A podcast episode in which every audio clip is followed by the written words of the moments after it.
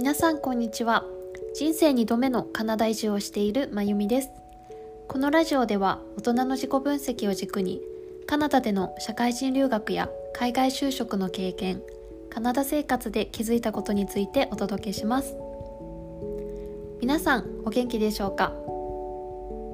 え実は私はカナダで正社員としてマーケティングの仕事をしながらそれとは別に副業で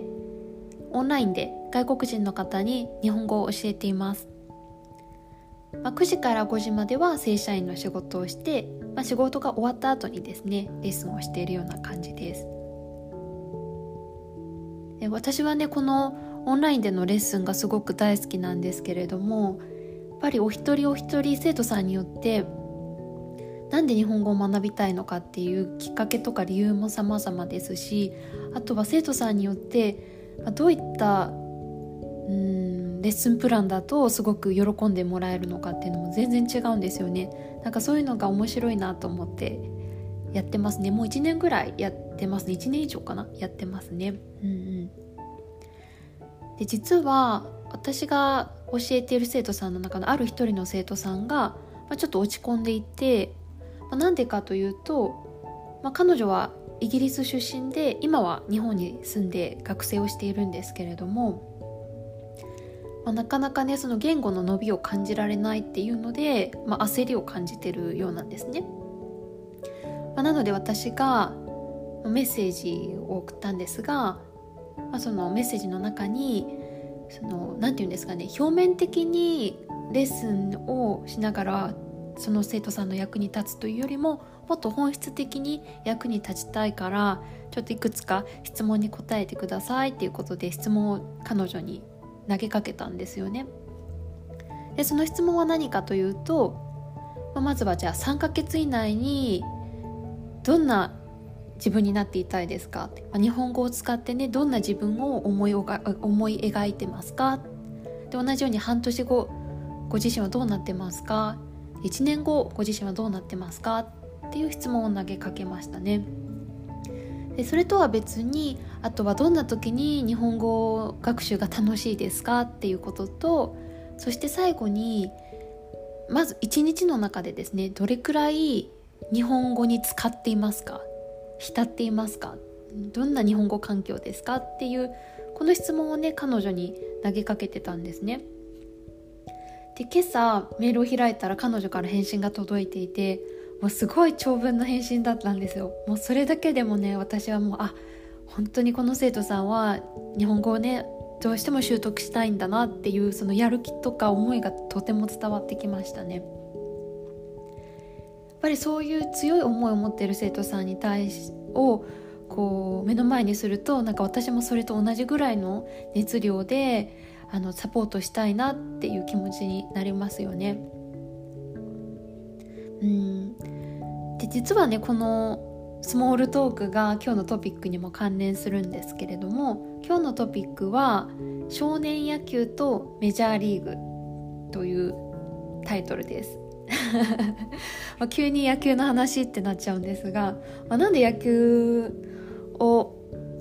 あの選んだのかというと、まあ、たまたま先週末ネットフリックスで「マネーゲーム」というあのブラッド・ピット主演のメジャーリーグが舞台の映画を見たんですね、まあ、それで野球が多分ちょっと頭の中に残ってたんだと思います。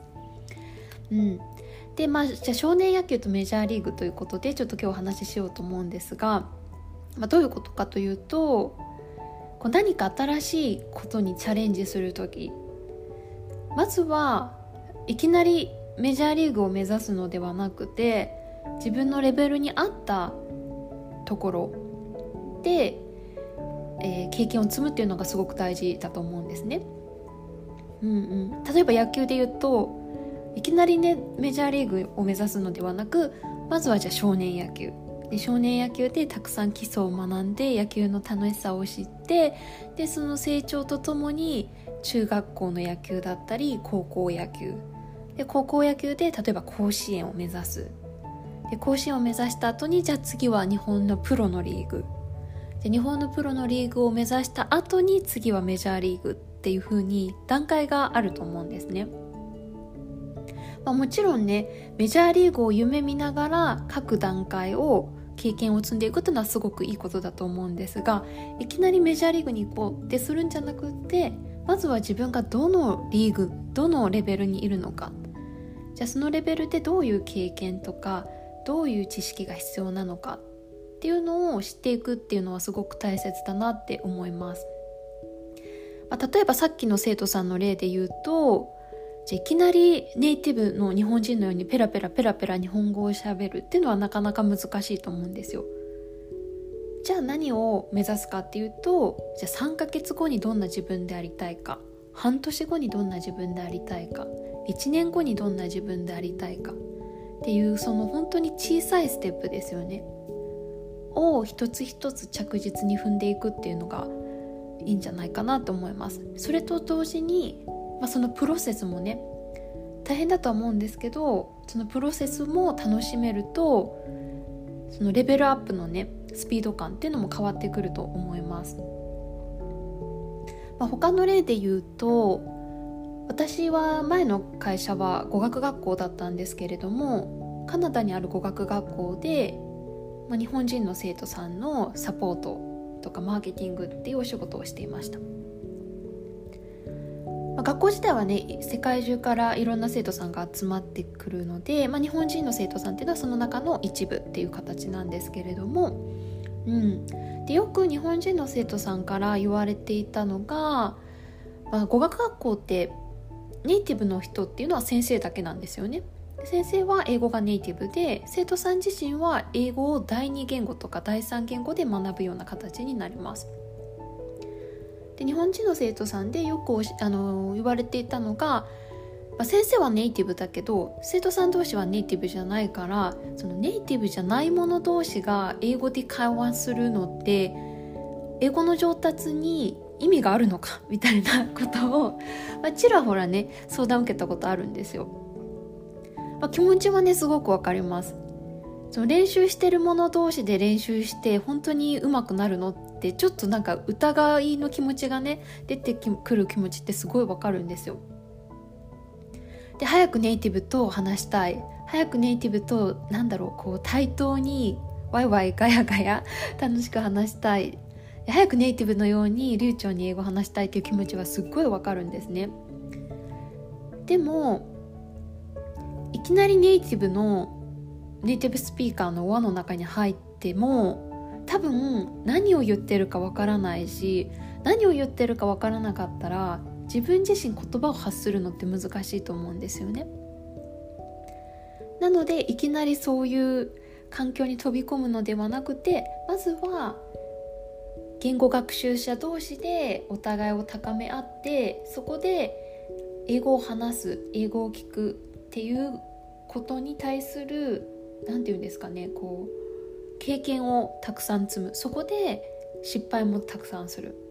でその失敗を通して学ぶっていう下準備がすごく大事だと思います。うん。そうそうそう。その練習をたくさんたくさん積んで慣れてきたらじゃあ段階を上げて例えば上級のレベルにレベルアップするとか。で上級レベルがレベルアップしたらじゃあネイティブの人とたくさん話せるような環境を探すとかですね。うんうん。そうそう。そういう段階を踏んでいくのってすごく大事じゃないかなって思いますね。